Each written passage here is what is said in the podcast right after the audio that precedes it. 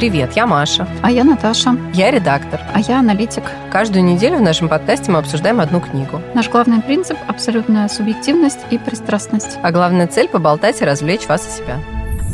Всем привет! Это последний выпуск четвертого нашего сезона. Да, он новогодний, и сегодня 31 декабря. Мы знаем, что вы ну, мы режете надеемся, салатики. Да, что вы режете салатики, и что у вас есть возможность э, как-то отметить этот наступающий год. А мы тем временем... Порадуем вас всякими нашими разговорами. Последним выпуском в этом сезоне и в этом году. У нас сейчас новогодний выпуск. Да. Мы решили, что рейтинги хорошо заходят. Да, и Все надо- любят рейтинги. Все любят рейтинги. А еще мы вспомнили, как мы один раз э, на вопрос одной девочки, что почитать, э, выдали... Прочитали лекцию. Да, список из 120 книг. Она ушла от нас в ужасе. Мы поэтому решили Больше она к нам повторить не этот возвращалась. Нас цель сказать, что помогало нам в этом году отвлечься от реальности или как-то смириться с реальностью, что, в принципе, более-менее одно и то же иногда. Назвать по несколько книг. Мы вот изначально планируем ограничиться каждая по пять, но не Ну, в гарантируем. общем, как пойдет. как нас пойдет. Наш стандартный девиз как пойдет. Да, я открыла список Audible. Мы уже просто не помним, сколько всего мы читали. Я, наверное, больше про self-help буду говорить, а Маша планирует... э, Ну да, я, наверное, про художку. Так, ну что, начинаешь? Я, наверное, не буду останавливаться на очевидном, типа там э, классике, которую я всегда люблю и которой я возвращаюсь много-много раз, ла-ла-ла, это все понятно, Джейн Остин не будем упоминать в суе, как бы все ясно. Наверное, так скажу, я начну с последней книжки, которую я недавно начала читать. Я про нее, естественно, уже много слышала и, в общем-то, знала, о чем она, но тут я решила ее прочитать, а причем я ее не слушала, как это ни странно. Но так получилось, что недавно мне надо было довольно долго сидеть в одном месте, где нельзя было пользоваться ничем электронным, и я взяла с собой бумажную книгу, даже на русском языке, как это ни странно, и начала ее читать. Удивительная Да, ну это прям реально, ну поскольку такой нехарактерная, нехарактерная тема, то вот я ее сейчас вспомнила. Роман Кэтрин Стокет, который называется «Прислуга» на русском. По-английски называется «The Help». Это роман про афроамериканских э, черных служанок, э, которые в 60-х годах ну, работали в богатых, ну или там больше, в большей или меньшей степени богатых американских семьях белых, помогали им по хозяйству, ухаживали за детьми, были там нянями и, в общем, кухарками и так далее, и так далее. Книжка реально увлекательная, э, она прям очень сильно э, погружает тебя в атмосферу 60-х годов в Америке, она увлекательно читается и так далее, и она действительно помогает уйти от повестки и так далее, потому что она затрагивает темы, которые для нас сейчас вообще никак не актуальны. То есть это можно немножко сравнить с книгой Тафрам, которую мы читали, э, потому что, ну, это вот тот слой, то время, те люди и так далее, и так далее, вообще те ситуации жизненные, с которыми мы не сталкивались никогда и, не- скорее всего, никогда не столкнемся, дайте господи.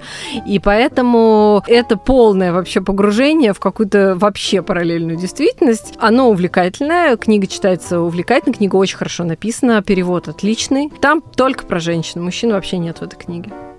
Слушай, скажи, я регулярно просматриваю топ Амазона и, например, там Нью-Йорк Таймс бестселлер лист. Я встречаю, там же есть биографии, нонфик и так далее. То есть и там довольно доминирует американская повестка. Ну, поскольку я просматриваю на английском языке, и Очевидно, что часть из книг, оно, да, написано вот о расовом вопросе, который я бы не сказала, что его нету нигде, как в Америке, но, по крайней мере, он не так артикулирован, мы о нем не так говорим, возможно, потому что он для нас не столь актуален, хотя тут те, кто относится к меньшинствам, должны как бы более об этом Мгм. объективно могут сказать. И я как бы всегда торможу перед тем, чтобы начать какую-то такую книжку читать.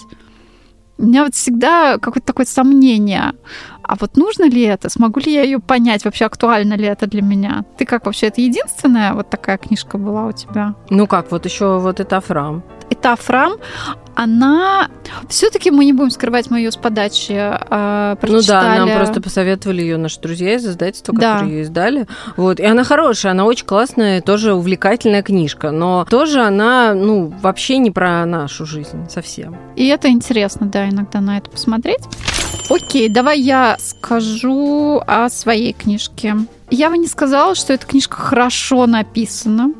Она написана сомнительно. сомнительно. А по-английски она называется э, Courage to be Disliked. Это нонфик. Написанный двумя японцами трибьют Альфреду Адлеру. Два японца. Альфред Адлер жил при этом, по-моему, в Австрии или в Швейцарии. Короче, он был немецкоговорящим э, психологом во времена Фрейда. Довольно давно. Угу. И два японца написали книгу, э, которая написана в формате диалога ученика и взрослого о всяких разных психологических вопросах. Я эту книжку с точки зрения того, что она написана вот в этом формате диалога, она, ну, немножко хочется слово сказать бездарно, но, честно говоря, сомнительно. В общем, я не люблю такой формат, потому что он какой-то очень устаревший. Ну, нам в издательстве всегда говорили, что интервью не продаются. Интервью, да, да, очень тяжело читается, но смотришь как-то на умиление, когда ты понимаешь, что это два японца, которые написали трибют Адлеру, который жил там давным-давно и был вообще немецкоговорящим. В чем идея?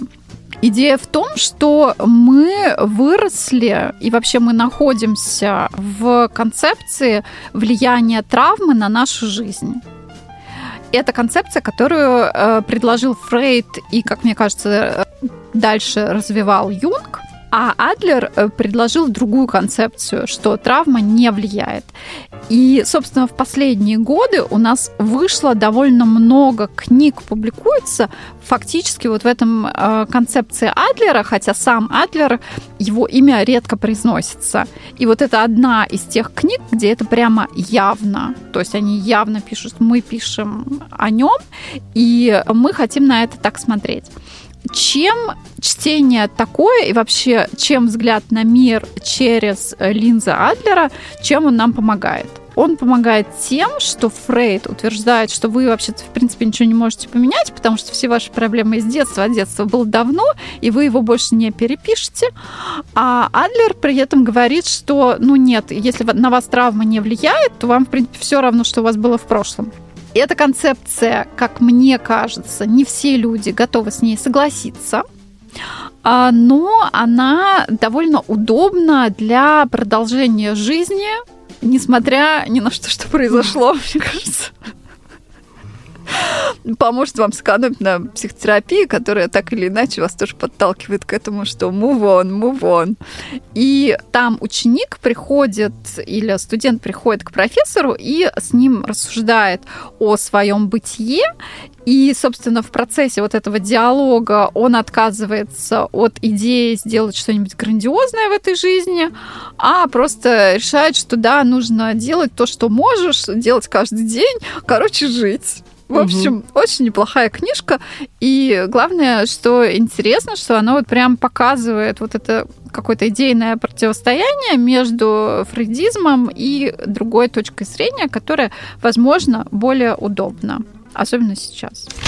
Так, тогда я поговорю про э, историческую фантастику.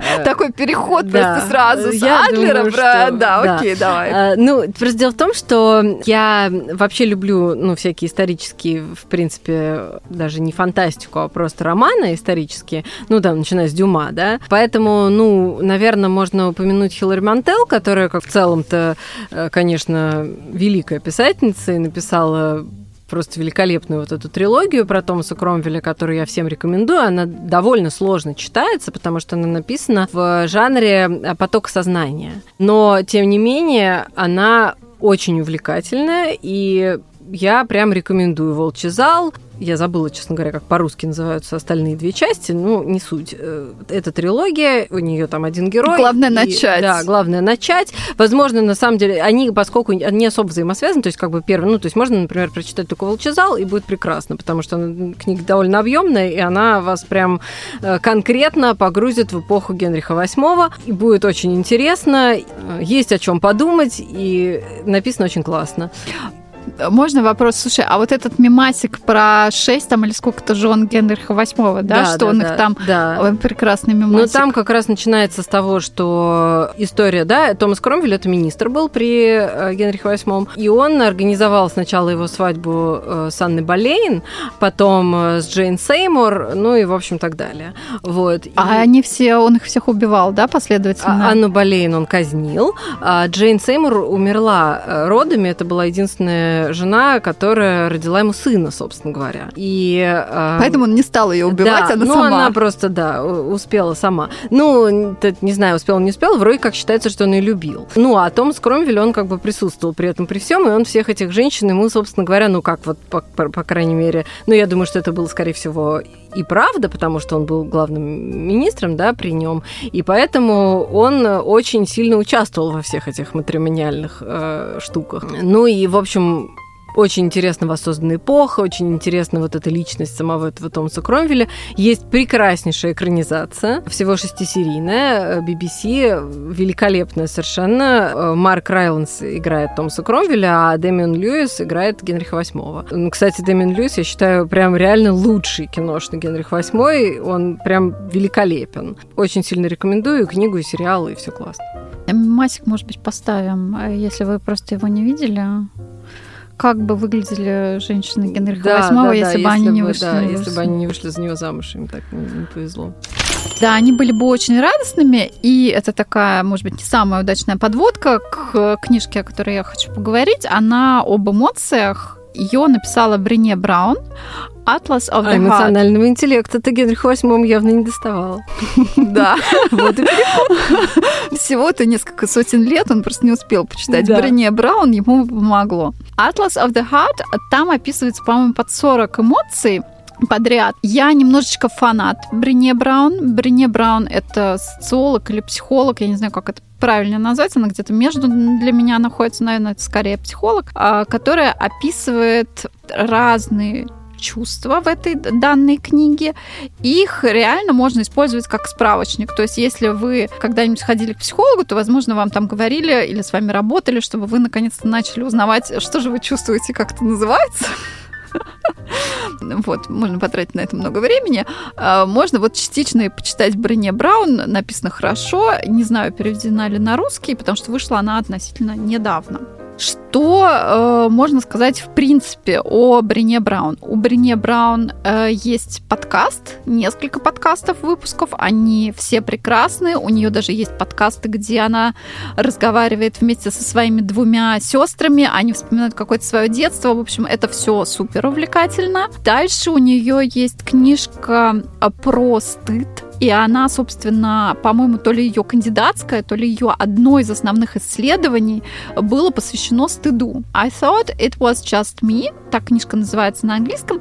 И она тоже очень, очень хорошая. Как бы вот она объясняет вот это чувство, как мы им манипулируем, как оно используется в обществе, как оно используется в жизни. Дальше Брене Браун, в принципе, писала книги о лидерстве Dare to Lead, по-моему, одна из известных ее книжек. Но, в принципе, у нее их несколько, с полдюжины книг, так или иначе, она написала. И мне кажется, вот в рамках нонфика такого психологического уклона из ныне живых и активных в плане медийности э, Брене Браун такая важная личность, э, за которой интересно следить. Мне, по крайней мере, и я, ну, как-то очень симпатизирую ей, тому, как она ведет подкасты, тому, как она начитывает ее книги, тому, как она пишет.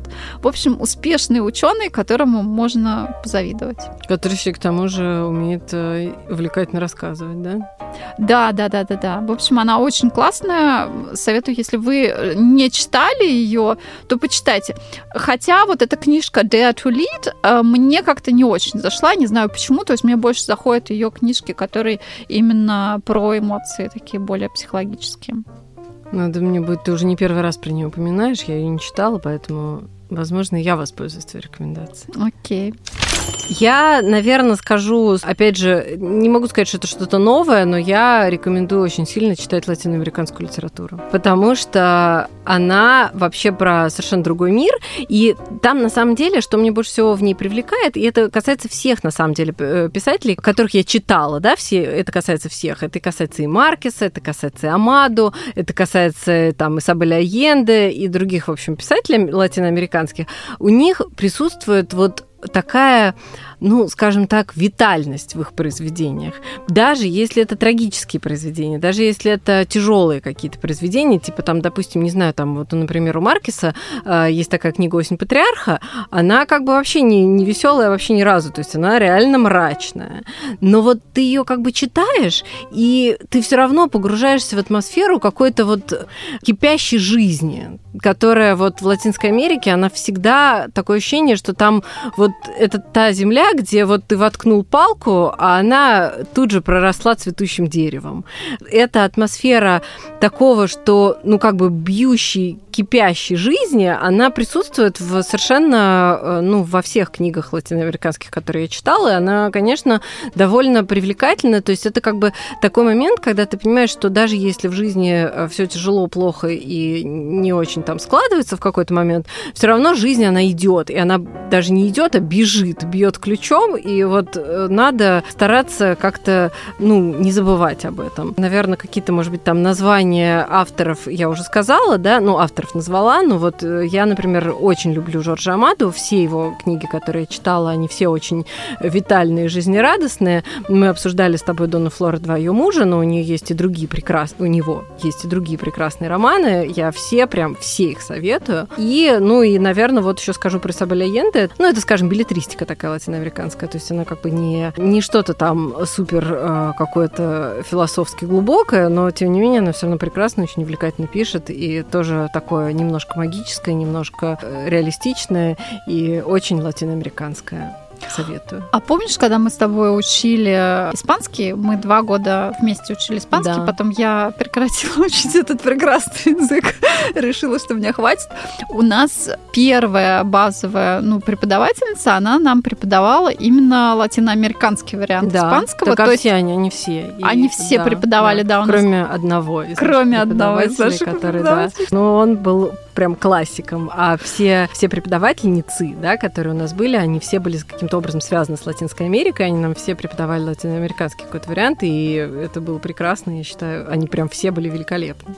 Да, да, и вот эта жизнерадостность какая-то и жизнь, она передавалась, по-моему, и на парах, которые у нас были, но в результате мы не умеем с тобой шепелявить. Ну да, да, надо вспоминать об этом, надо стараться. Да. А так, в принципе, да. Э, если вы не знали, то э, испанский язык латиноамериканский вариант от варианта просто чисто испанского отличается тем, что в одном шепелявное с или как-то там, да. прошу прощения. А латиноамериканцы не заморачиваются. Но это, мне кажется, как с британским английским и американским английским. То есть в целом... Почему-то мы учили британский, кстати. Ну, мне он больше нравится. Он, мне кажется, красивее. Но, с другой стороны, нельзя нельзя отрицать, что, что американцы, что латиноамериканцы не заморачиваются просто. И мне кажется, у них фонетика просто проще. Они как бы шли по тому пути, как вот, ну, по пути упрощения. То есть все вот сложные какие-то звуки, они просто их оставили в Европе и ушли туда без них. Книжка, а, опять же, тема всякой разной чувствительности, и эта книжка не переведена на русский, она, мне кажется, даже не переведена на английский, и я подозреваю, что она не будет переведена ни на один из этих языков с прекрасного немецкого. Она называется «Зензибель», ее написала Свенья Пласпöля, ее фамилия произносится даже тяжело по-немецки. Да.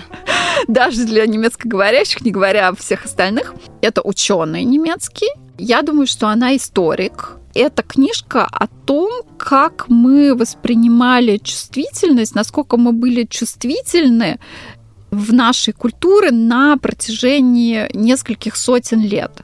То есть все это э, начинается с того, что были допустимы физические травмы, физическое насилие, и от физического насилия мы постепенно отошли слава богу, почти везде. И э, у нас появилось больше психологических страданий. И вот каким образом динамика между насилием физическим и насилием психологическим происходила в культуре и восприятии, описано в этой книжке. Опять же, я э, вначале говорила про книжку такой трибют Адлеру, и здесь как бы то же самое. Вот эта вот тема, насколько мы стали чувствительными к травмам психологическим, она так или иначе рассматривается с разных сторон в нашей современной культуре. Становятся все более чувствительными. Что, да. Мне кажется, что вот те, кто моложе нас, они прям настолько чувствительны, что прям, наверное, можно это назвать каким-то брюзжанием, но мне порой это сложно прям прям принять вот эту сверхчувствительность. При этом иногда эта сверхчувствительность, она не, не идет рука об руку с эмоциональной зрелостью, эмоциональной зрелостью да. и даже вниманием. То есть э, почему-то эти люди умудряются тебя задеть, а сами этого не замечают. Да, и, Это но как бы очень сильно трепетно относятся к собственным чувствам, при этом э, совершенно игнорируя чувства окружающих. Очень, очень интересный вариант. Книжка, мне кажется, дает хорошую перспективу о том, как это развивалось, потому что там есть цитаты из разных произведений того времени, и в том, что происходит сейчас, она такая выстроена в хронологическую последовательность, она не очень длинная, если вы читаете на немецком, она, конечно, требует определенного знания языка, так я так в кавычках это скажу, потому что написана она ученым, который не стеснялся использовать все доступные возможности немецкого языка. Понятно. То есть там есть словотворчество все-таки я не могу не упомянуть английскую литературу, потому что вообще я все равно считаю, что в каждой литературе есть какие-то свои особенности. Вот, и в английской, как бы вот в латиноамериканской я говорила, что вот эта вот витальность и торжество жизни и так далее.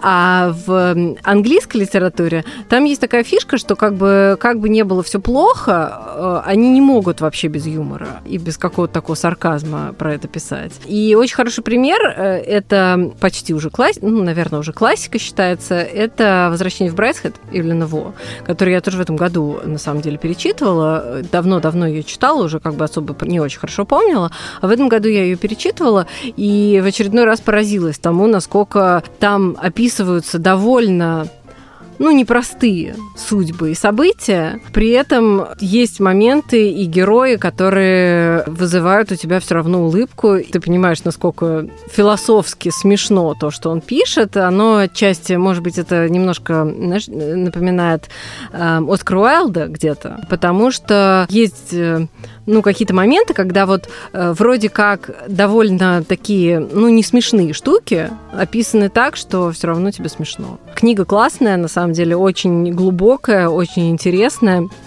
очень актуальные вопросы затрагивает типа отношений в семье, потому что там очень много говорится про то, как родители калечат э, порой жизнь своих, своих детей, при том, что они их вроде как любят, но какая-то такой странной любовью. Ну, опять же, э, поскольку книга все-таки написана великим писателем, то, конечно, она погружает тебя в атмосферу Англии начала середины 20 века, и это классно, это интересно, и это, в общем, глубоко и прикольно. Так что Ивлен Во «Возвращение Брайтсхед» очень рекомендую. Вот это погружение в другое время, когда ты можешь себя представить в платьице. Ну, там платьица тоже такие, так все были, если честно. Я, например, платьице 20 века мне уже не очень интересно. Не очень, да, да. но, но все равно какое-то немножко другое, другое восприятие, ну, другие. Да, другая эпоха, конечно. Другая. Вот часть предыдущих книг, которые я упомянула, они такие интеллектуальные, и когда их читаешь, ты отвлекаешься и думаешь, о, кто-то занимается наукой, кто-то может об этом подумать, как прекрасно, и отвлекаешься от ежедневных, э, там, не знаю, задач, писем, имейлов, приятно. А с другой стороны, у меня есть книжки, которые, ну, я читаю, они как-то связаны с работой, связаны, не будем отрицать этого. И один вот из таких авторов, на которого я наткнулась недавно, я даже, даже если вы не читаете по-английски, я вам очень советую врубить как-нибудь видео, если у вас будет такая возможность хотя бы минуту посмотреть, как он говорит, потому что это нечто. Значит, его зовут Майкл Бангли Стейна, он из Австралии, и Он говорит со страшными эффектами фикции по-английски. Страшные, реально, ребята. Он в детстве упал на лопатку, и у него разбился, ну, в общем, какая-то проблема с артикуляционным аппаратом. И при этом он начитывает сам свои книги. И еще плюс он, мягко говоря, не красавец. Просто посмотрите. Вот это просто после этого, если у вас были какие-то сомнения, можете ли вы выступать на публике, можете вы быть публичной личностью, поймите, этот человек зарабатывает деньги, выступая на публике. У него там и, по-моему, были свои подкасты, у него своя консалтинговая компания. Он просто крут. А ты помнишь, как э, Талеб э, рассказывал про то, что раньше он, когда выходил на публике выступать, он считал, что если типа люди там шушукаются или еще что-то, нужно говорить громче. А потом он понял, что надо говорить тише. И он поэтому всегда говорит очень тихо, когда он выступает публично, довольно быстро, и вообще не заботьтесь о том, как он артикулирует слова, и это приводит к тому, что все слушают его в 500 раз внимательнее. Вот так. Э, но Талеб это делает из-за того, что он, у него Уже просто такой... ненавидит людей. Да, да. да. Даже не то, что ненавидит, презирает, я бы так сказала. Да, а, а Майкл Банглистейна, в принципе, любит людей, и вы это чувствуете, когда он говорит. Значит, книжки, которые вот я... Они все довольно короткие, там 2-3, ну не 2 часа, но типа 3-4. Они очень высушены. У него книжка есть The Advice Trap, The Coaching Habit. И, по-моему, третью я слушала еще тоже How to Begin.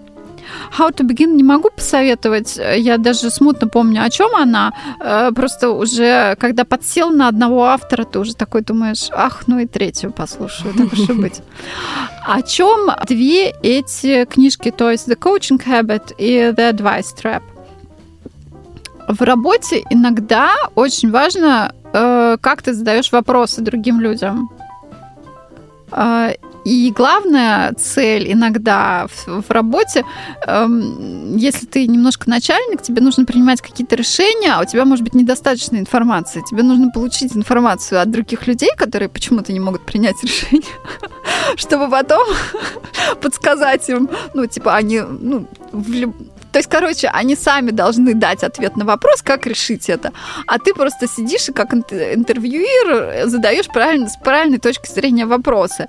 И, ну, поскольку ты не можешь все знать, вот навык задавания вопросов, он оказывается очень важен, витально важен для тебя, потому что тебе нужно же откуда-то взять ответ на вопрос. Ну, да.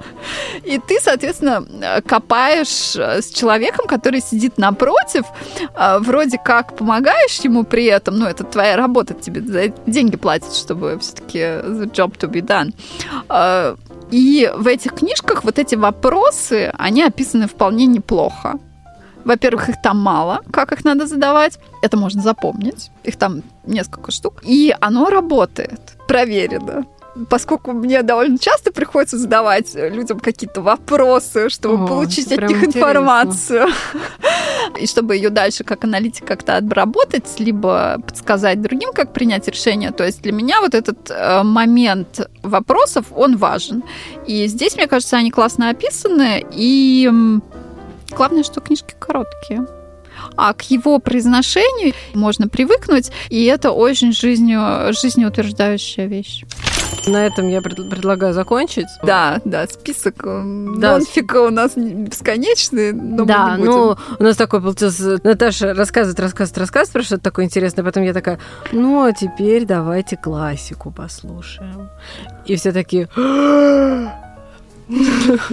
Мне кажется, что в этом году «Что не пожелай» все будет неплохо. Все будет неплохо. Мы просто желаем, чтобы 2023 год, он как-то получился спокойнее и размереннее. Слушай, я не всегда уверена, что а, спокойствие это хорошо, но чтобы все возможности открывшиеся, которые бы были в 23 году, чтобы вы смогли их увидеть и ими воспользоваться. воспользоваться да, воспользоваться с пользой, да, не просто, а вот чтобы это все как бы сыграло вам на руку. До новых встреч. С Новым годом. С Новым годом. Ура! Сезон закончился, э, выпуск закончился. Большое всем спасибо за внимание. С Новым годом, ребят! С Новым годом! Пожелаем. Я желала бы всем мира. И да, чтобы у вас э, были планы на Новый год, чтобы эти планы сбывались. Загадывайте больше. Чем больше вы загадаете, тем больше сбудется. Да, возможно, попадание какое-то будет больше. Теория вероятности будет работать на вас. Услышимся в новом сезоне. И в новом году.